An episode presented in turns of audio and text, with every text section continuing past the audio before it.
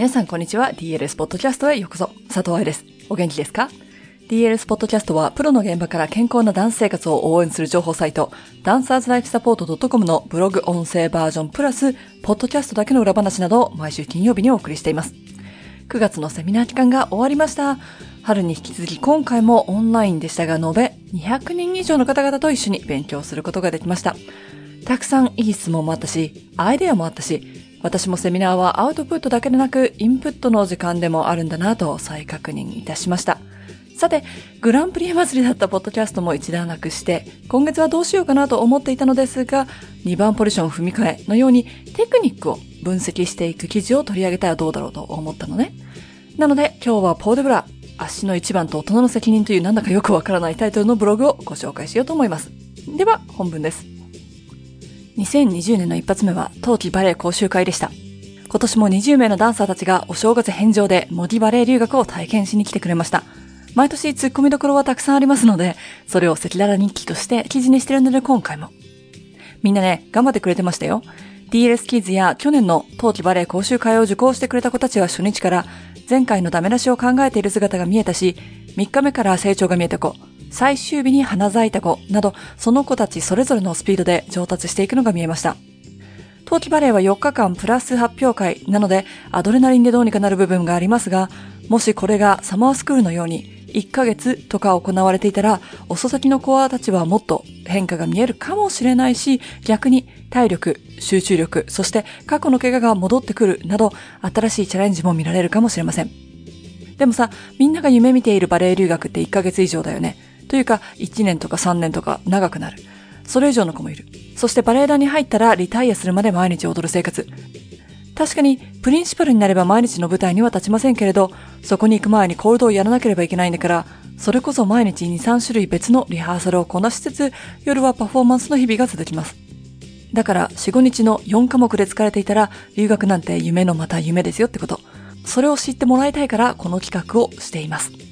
毎回だけれども、今回も顕著に見えたのが、ポーデブラができない。ポールドブラと日本で言われるかもしれないけれども、ポートでブラズと書くので、英語読みだとポーデブラ。特にブラバー、1番もしくはアンナ番を通れない子たちの多いこと。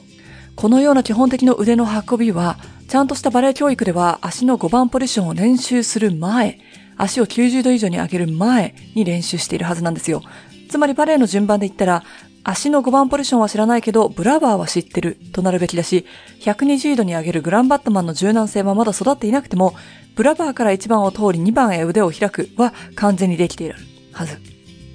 メソッド、シラバス何でもいいし、そういうのに乗っ取って指導してなかったとしても、順番的には上に書いたようになるはず。この記事がアップされる頃には、ローザンヌ国際バレエコンクールは終わっていますが、2020年4月4日に、プリズローザンヌ Facebook ページにアップされたクラスの様子では、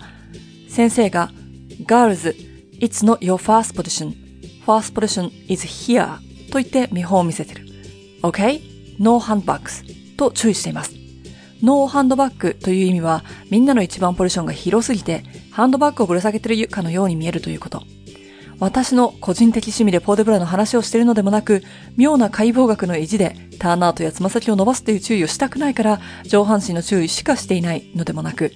国際的なバレエコンクールで、国際的なバレエ学校で指導してる先生もお話ししてるんだから、ちゃんとその部分指導してよっていう話。顔の付け方もできていないのは毎年だし、それを昔記事にしたことがあるので割愛するけれども、顔の付け方、腕の運び、目線の位置、体の方向。これって練習して怪我しないからね。何歳からやっちゃダメっていうのもないし、逆にポワンと吐く前に足を高くする前に知っていなければいけないこと。同じくして足の一番ポジション。先ほど挙げたローザのレッスンで、Can you close your first position?I want two feet together と言っています。膝がしなった方がいいから、一番ポジションでかかとが離れても仕方がないと思ってる方々へ。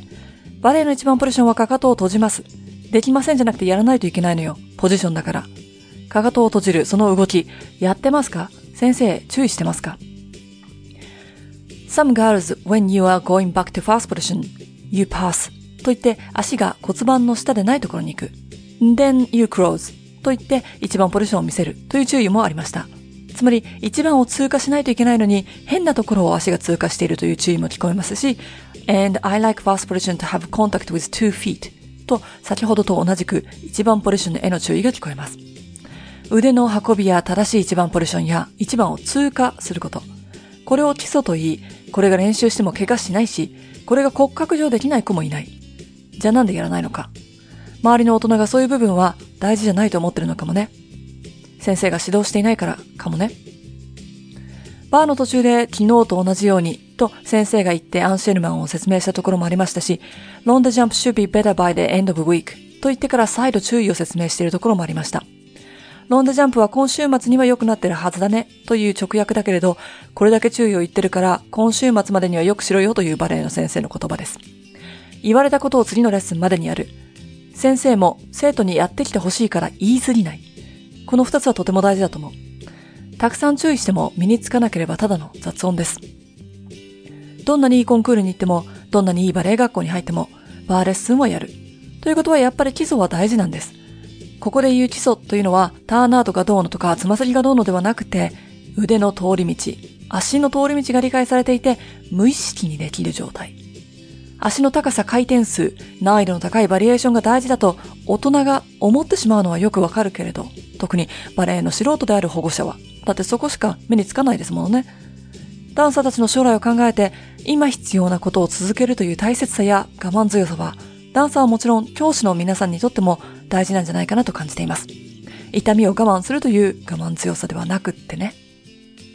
いかがでしたか？一番ポジションを通過する。手も足もですけどね。ぜひ練習してください。さて、来週のポッドキャストもテクニック分析系でいきましょう。ハッピーランシング、佐藤愛でした。